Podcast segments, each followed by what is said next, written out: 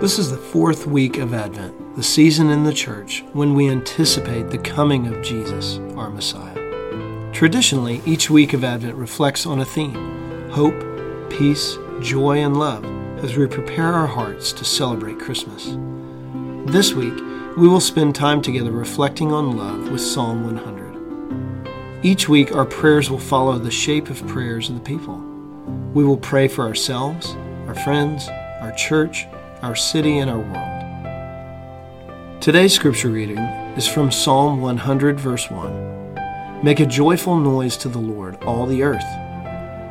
The Lord had a plan from the beginning. Early in the Genesis narrative, the Lord made a covenant with Abraham and reiterated it multiple times.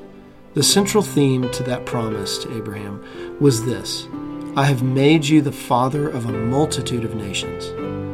Though the narrative of the Old Testament centers around one nation, Israel, we must remember that the Lord is the creator of all people, and Israel's existence served to be the conduit to bring light to all the earth. The Lord loves his creation, the Lord loves his people.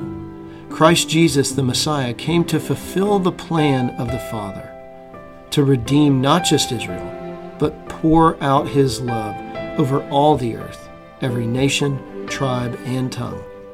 So let us make a joyful noise, fanfare fit for a king, a king who loves the nations. Thank the Lord for his steadfast love of his people. He has opened the gates of heaven for people of every nation, tribe, and tongue. Pray that his word would go forth and reach every corner of the earth, just as he promised. Pray that he allows us to take his word to places far and near to places we've deemed unreachable. Use your people, Lord, all of them. Lord, hear our prayers.